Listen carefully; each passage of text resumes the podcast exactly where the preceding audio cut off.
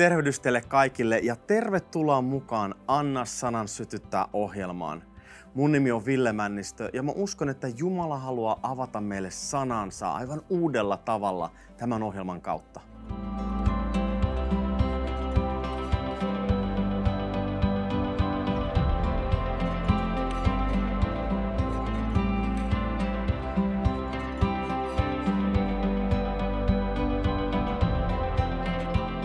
Tervetuloa mukaan. Me ollaan puhuttu toivosta.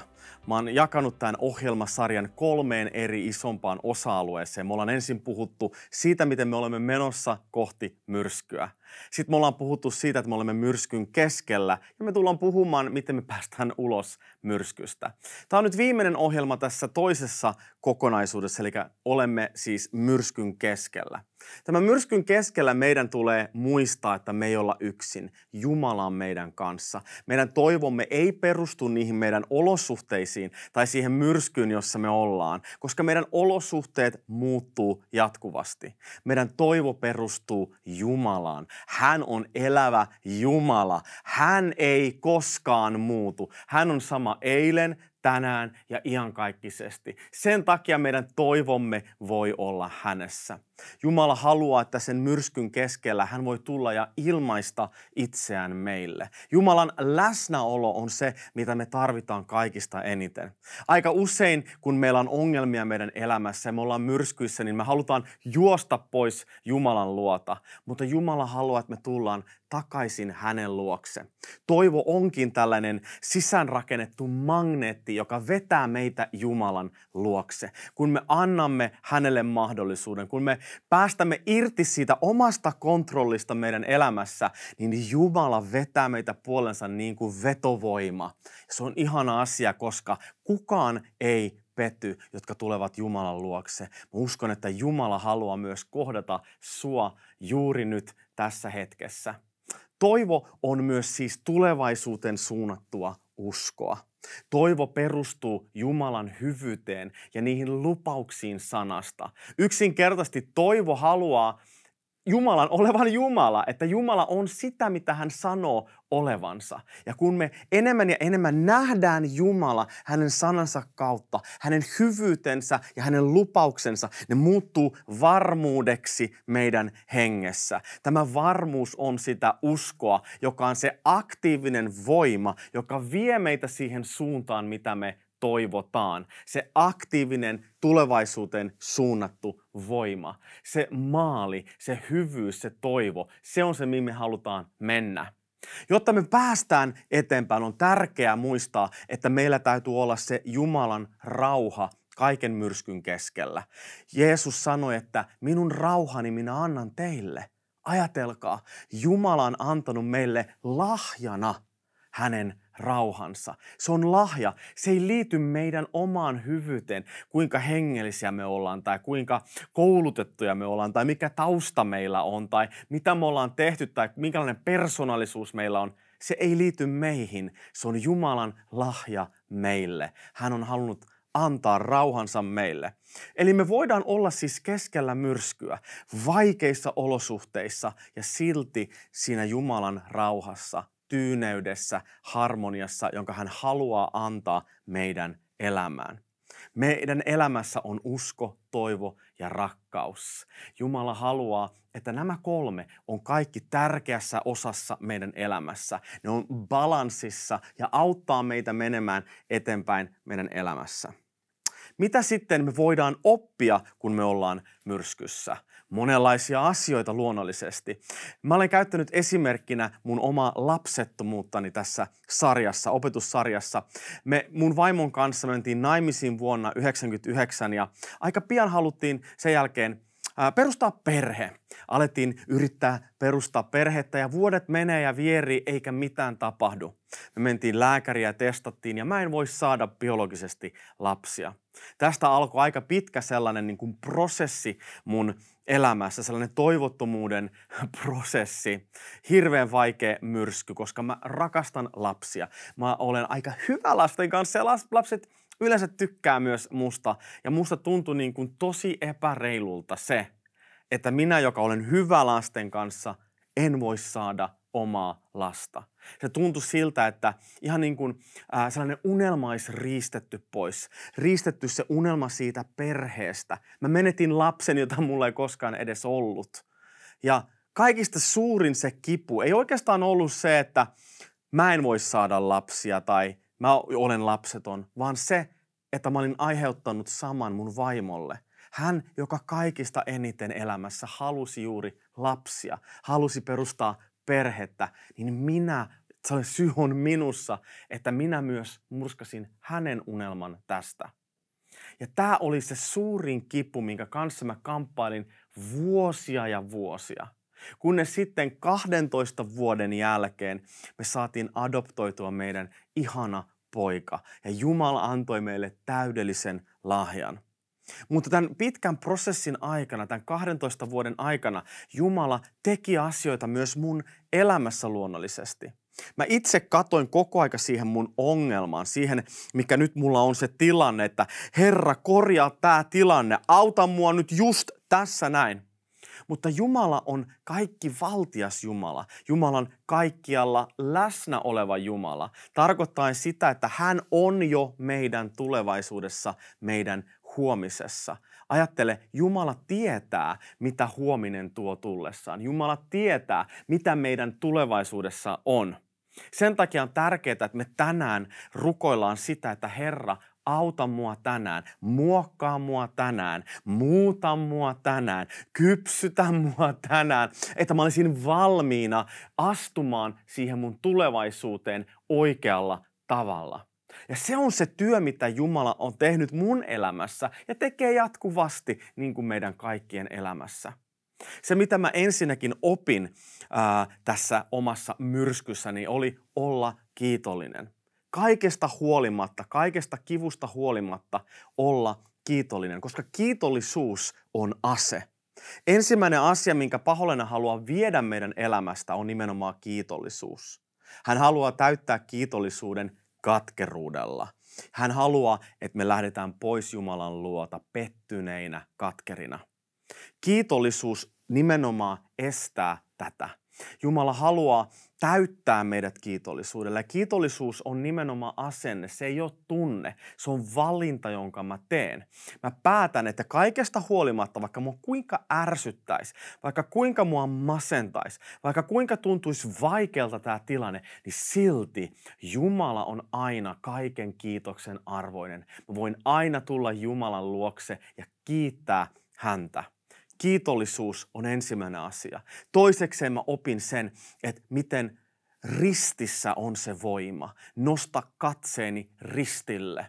Ja Kristi, ristillä nimenomaan tapahtui kaikki suuret ihmeet. Oikeastaan se suurin ihme, että Jeesus kuoli ristillä sun ja mun puolesta, meidän syntien tähden. Se on suurin ihme, mikä koko maailmassa on ikinä tapahtunut Ajattele, Jeesus Kristus otti meidän syntimme, otti meidän murheet, otti meidän velan, otti kaiken sen pahan pois. Ja kaikki nämä meidän myrskyt Jeesus on jo kantanut ristille meidän puolesta. Hän on avannut tien Jumalan luokse, jotta me voidaan aktiivisesti tulla Jumalan luokse, sanoa, Abba Isä, mä tulen kotiin. Wow! Jumala katsoo meitä, vaikka me ollaan syntisiä, meidän pitäisi kuolla siinä pyhyyden läsnäolossa.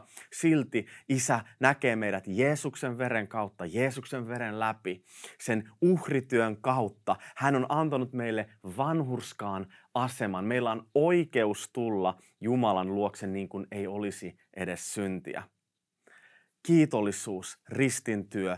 Kolmanneksi, mitä mä oon oppinut, on se, näkemään toiset, näkemään ne toiset ihmiset. Mä haluaisin vähän jatkaa myös tästä. Meidän tulee olla siis kärsivällisiä tässä prosessissa, missä me ollaan, ja odottaa, kunnes koetus on ohi. Rakkaat ystävät, kaikki päättyy joskus. Jokainen koetus päättyy joskus. Jokainen kärsimys päättyy joskus. Jos ei muuta, niin silloin kun me mennään taivaaseen, jolloin kaikki kärsimys on poissa. Jumala antaa meille ylös nousemusruumiin. Me mennään Jeesuksen luokse. Meillä on ikuisen elämän toivo. Silloin kaikki päättyy. Joskus se päättyy. Amen.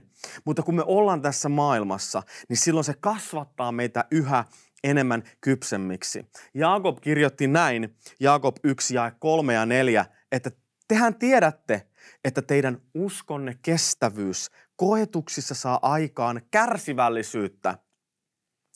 Kärsivällisyys tuottakoon täydellisen teon, jotta olisitte täydellisiä ja eheitä, eikä millään tavalla vajaita.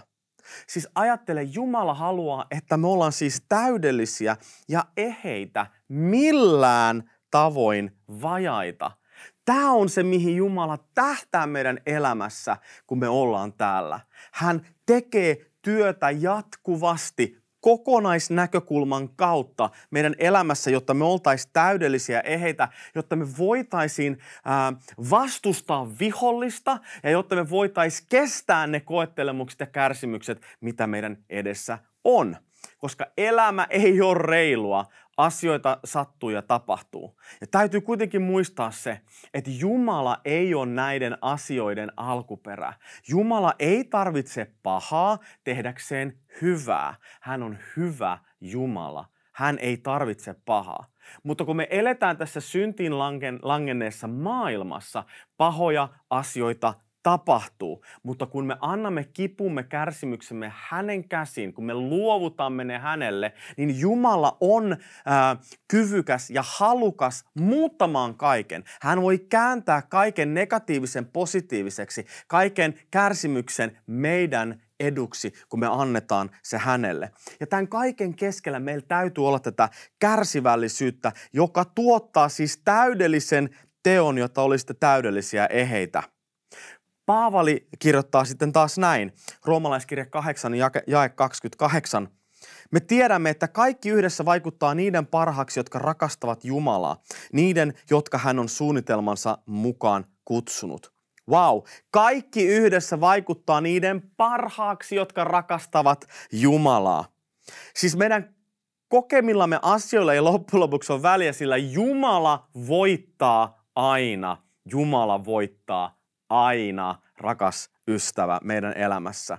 Ja kaikki nämä asiat, siis kaikki, hyvät, pahat ja rumat, kaikki asiat koituu meidän parhaaksi ja eduksi, koska me rakastamme Jumalaa. Me täytämme meidän elämää Jumalan rakkaudella, jotta me voidaan katsoa tätä maailmaa Jumalan näkökulmasta, nostaa pää sieltä epätoivon pilvien läpi ylös ja nähdä niitä vuoren huippuja, nähdä sitä Jumalan suunnitelmaa, mitä hän, miten hän vie meidän elämää eteenpäin. Kaikki koituu meidän parhaaksi. Mutta joskus me luetaan tämä raamatun ja kuitenkin pikkasen väärin ja me ajatellaan ja tulkitaan se, että no sit se tarkoittaa sitä, että vain hyviä asioita tapahtuu niille, jotka rakastavat Jumalaa. Mutta itse asiassa Paavali tarkoitti just päinvastaista.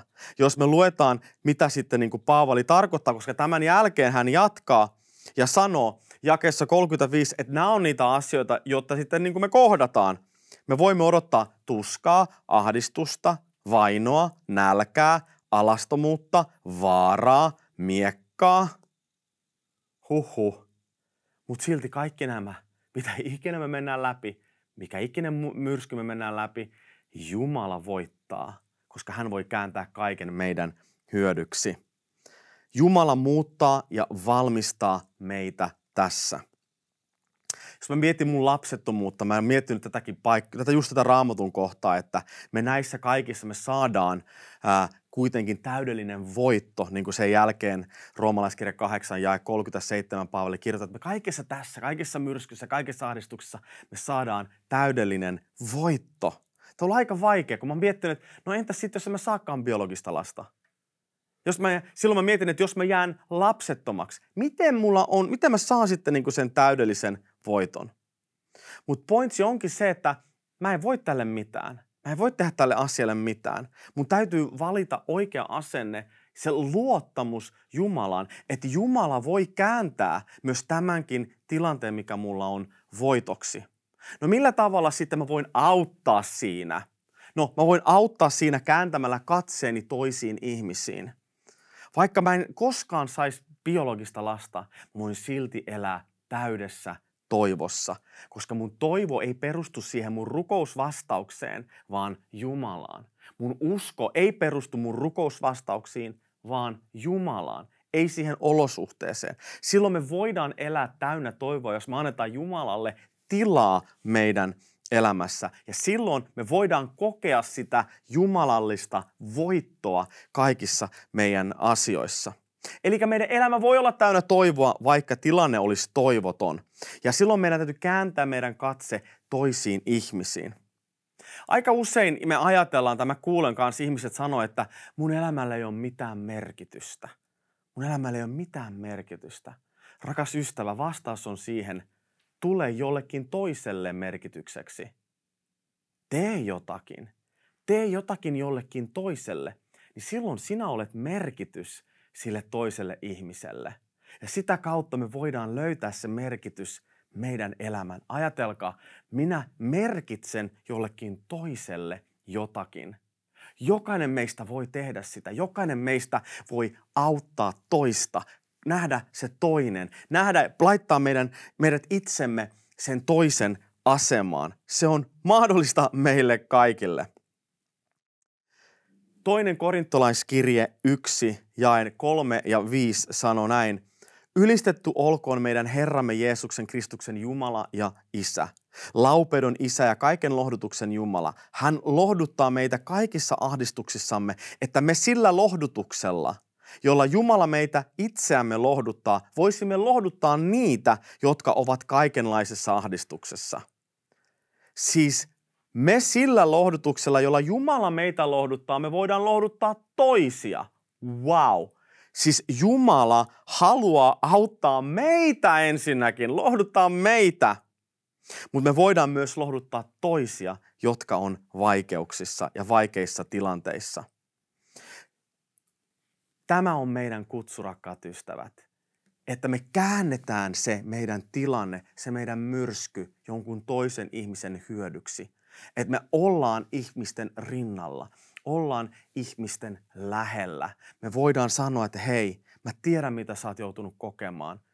Anna mun olla sun vierellä, sun rinnalla, seistä yhdessä, rukoilla yhdessä ja lohduttaa toinen toista. Miten sitten löydetään toivo uudelleen? Miten me tehdään sitten, kun me ollaan myrskyssä? Me halutaan mennä eteenpäin. Miten me löydetään toivo siellä myrskyssä? No se ei ole mikään taikatemppu, eikä ole mitään 1, 2, 3 kaavaa, millä tavalla me löydetään toivo. Itse asiassa toivon löytäminen on tie, ei kaava, vaan tie toivoon, jota pitkin kuljetaan. Tämä tie on meille jokaiselle hieman erilainen. Sen takia se ei ole mikään kaava. Jumala tietää, missä, on, missä me ollaan, mikä se on se meidän lähtötilanne, se, se meidän myrsky. Mulla kesti 12 vuotta mennä tämä tie läpi, kulkea tämä tie toivoon. Ja tietenkin se toivo oli se lupaus siitä meidän lapsesta, joka me sitten saatiin. Ja sun tie voi olla erilainen. Ja tällä tiellä tapahtuu erilaisia asioita. Meidän täytyy kuitenkin luottaa siihen, että Herra kulkee meidän kanssa askel askeleelta ja opettaa meitä toivomaan. Hän ei ole kadonnut mihinkään. Ja tällä tiellä kulkemisessa on tärkeää se, että pyhä henki on meidän kanssa. Pyhä henki kulkee meidän kanssa. Raamattu kertoo, että pyhä henki on meidän lohduttaja ja meidän puolustaja – Tämä sana, sana, nämä sanat tulee sana, tällaista kreikankielisestä sanasta kuin parakleettos, auttaja, lohduttaja. Ja tämä sana esiintyy raamatussa neljä kertaa kaikki Johanneksen evankeliumissa. Jumala on siis meidän puolustaja.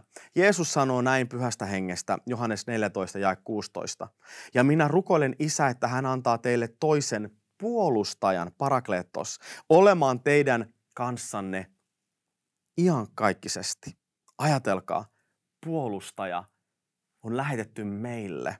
Tämä sana puolustaja tarkoittaa myös kirjaimellisesti kutsuttu jonkun toisen rinnalle. kutsuttu jonkun rinnalle. Pyhä henki kulkee meidän kanssa. Pyhä henki pitää meitä kädestä kiinni, on meidän rinnalla kaiken sen keskellä, missä me ollaan. Jeesus tarkoitti, että pian tulisi hän, joka on meidän rinnalla. Halleluja. Pyhä henki on meidän toivottomuuden keskellä. Tämä on meille lupaus. Ajatelkaa erityisesti niille opetuslapsille, joille Jeesus tämän lupauksen ensin antoi.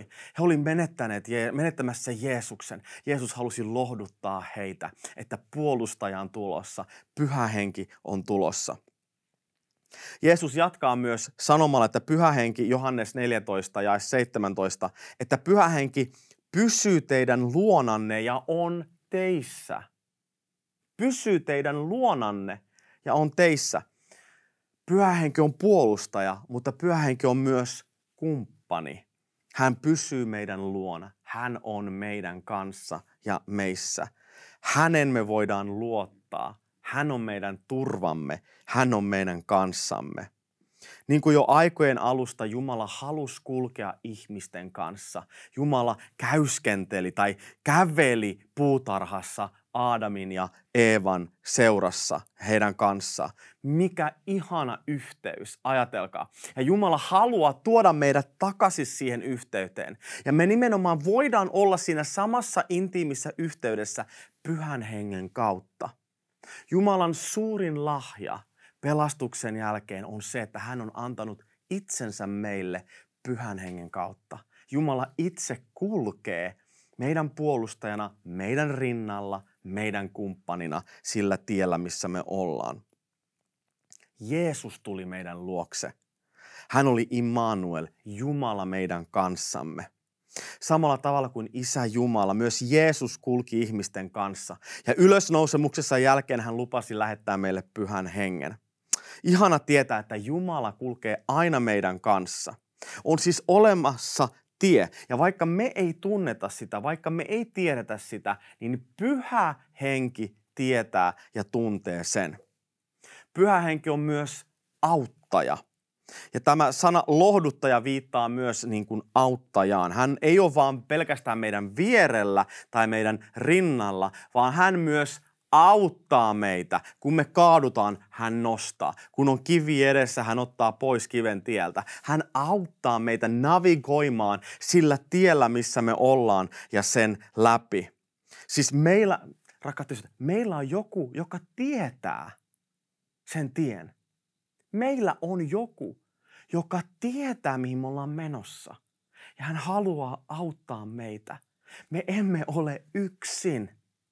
Me emme ole yksin. Vaikka joskus tuntuu siltä, että mä olen tällä tiellä yksin, niin me emme ole. Pyhä henki on meidän kanssa. Mikä mahtava tehtävä hänellä onkaan. Yksi, mitä, yksi asia, mitä pyhä henki tekee sitten, kun me kuljetaan tällä tiellä, toivoa kohti, sitä päämäärää kohti, on se, että hän muuttaa sitä Jumalakuvaa, mitä meillä on. Jumalan sana auttaa meitä muuttamaan näkökulmaa ja, Jum, ja pyhä henki tekee sitä sanan kautta. Onko Jumala todella hyvä? Ajatteleeko Jumala, Jumala meidän parasta tai ei? Meidän sisällä on tällainen kamppailu just siitä, että kuka Jumala todella on. Onko hän hyvä? Koska se Jumalan kuva, mikä meillä on, se määrittää, minkälainen se meidän tie on. Miten me sitä kuljetaan sitä tietä, kuinka suora se tie on. Ja kun me nähdään Jumala sellaisena kuin hän todella on, niin me näetään, näemme myös oman tilanteemme aivan eri valossa. Ja juuri tähän Jumala haluaa meidän pääsevän. No mikä sitten voi vaikuttaa tähän Jumala-kuvaan, mikä meillä on? Ää, mikä voi vaikuttaa ensinnäkin negatiivisesti? No tietenkin erilaiset vastoinkäymiset ja loukkaantumiset. Tuskalliset kokemukset, mitä meillä on. Me saatetaan pitää Jumalaa välinpitämättönä ja etäisenä näiden asioiden takia. Joskus meistä voi tuntua, että ei, ei, hän ei välittänytkään meistä hädän keskellä. Me ollaan pettyneitä Jumalaa. Meillä voi olla myös tällainen lakihenkinen tai sääntöihin perustuva kuva Jumalasta. Jumala on ankara Jumala. Jumala rankaisee meitä. Me luullaan, että meidän täytyy suoriutua täydellisillä arvo, täydellisin arvi, arvosanoin meidän elämässä, tai muuten Jumala suuttuu ja tuomitsee meidät. Siksi me pidetään Jumalaa vaikeasti lähestyttävänä tai, tai meidän suhde hänen perustuu pelkoon ja sääntöjen noudattamiseen. Toisaalta se voi olla se toinen äärilaita, että me ajatellaan, että kaikki kelpaa, kaikki menee. Jumalalla ei ole sääntöjä, Jumalalla ei ole mitään. Jumala vaan rakkaus. Ja koska Jumala on rakkaus, niin silloin kaikkihan on, on ok ja hyväksyttävissä ja sallittavissa. Ja tällainen näkemys saa meidät luulemaan, että Jumala on suvaitsevamme leppoisa ja kenties välinpitämätön. Kuitenkin tärkeää saada se oikea kuva Jumalasta. Ja se on sellainen, mitä vain pyhä henki voi tehdä sanan kautta. Sen takia mä haluan kehottaa sua todella lukemaan raamattua. Lukemaan ja anna pyhän hengen vaikuttaa ja näyttää, kuka Jumala todellisuudessa on. Mulla on tällainen lyhyt lista, mitä mun mielestä Jumala on. Jumala on ensinnäkin kaikki valtias. Hän tietää kaiken. Hän on kaiken yläpuolella. Jumala on kaikki tietävä. Hän tietää kaiken. Meidän ajattele, meidän ei tarvitse salata mitään. Me vaan voidaan tulla hänen luokse, koska hän tietää kaiken. Jumala on muuttumaton. Jumala ei voi koskaan pettää meitä, koska hän ei muutu. Hän on hyvä. Hän on sitä, mitä hän on. Jumala on kaikkialla. Me ei olla koskaan yksin. Jumala on kaikkialla. Jumala mun menneisyydessä, tulevaisuudessa ja nyt mun kanssa tässä. Jumala on kaikkialla. Jumala on myös ikuinen. Hän on A ja O. Hän on joka oli, joka on ja joka on tuleva kaikki valtias. Jumala on ikuinen. Jumala on viisas. Hänellä on kaikki viisaus, mitä hän voi myös jakaa meille. Jumala on pyhä Jumala. Jumala on oikeuden mukainen. Vaikka tuntuisi siltä, että mulle, mä en ole saanut oikeutta, niin silti Jumala on oikeudenmukainen. Jumala tulee ää, tuomitsemaan oikeudenmukaisesti. Jumala on armollinen. Hänellä riittää armoa ja rakkautta meille. Jumala on uskollinen, uskollinen meitä kohtaan. Jumala on totuus. Hän ei ole väärässä. Hän on totuus. Ja viimeiseksi Jumala on rakkaus. Jumala rakastaa sua ja mua ihan älyttömän paljon. On monia asioita, mitä me voidaan oppia tässä tiellä kohti toivoa, mutta mä ennen kaikkea haluan ja mun rukous on, että pyhä henki voisi vaikuttaa sanan kautta sun ja mun elämässä, jotta se Jumala-kuva voisi muuttua totuuden mukaiseksi, sellaiseksi kuin Jumala todella on. Hän on hyvä Jumala, hän rakastaa sua ja mua. Olkoon se se voima, joka antaa meissä toivon valon syttyä meidän elämän ylle. Vaikka me oltais pimeyden keskellä, niin Jumalan tähdet, ne syttyvät ja ne voivat loistaa meidän elämässä, koska hän on hyvä, hän on rakastava meitä kohtaan tänään. Jumala teitä siunatkoon paljon.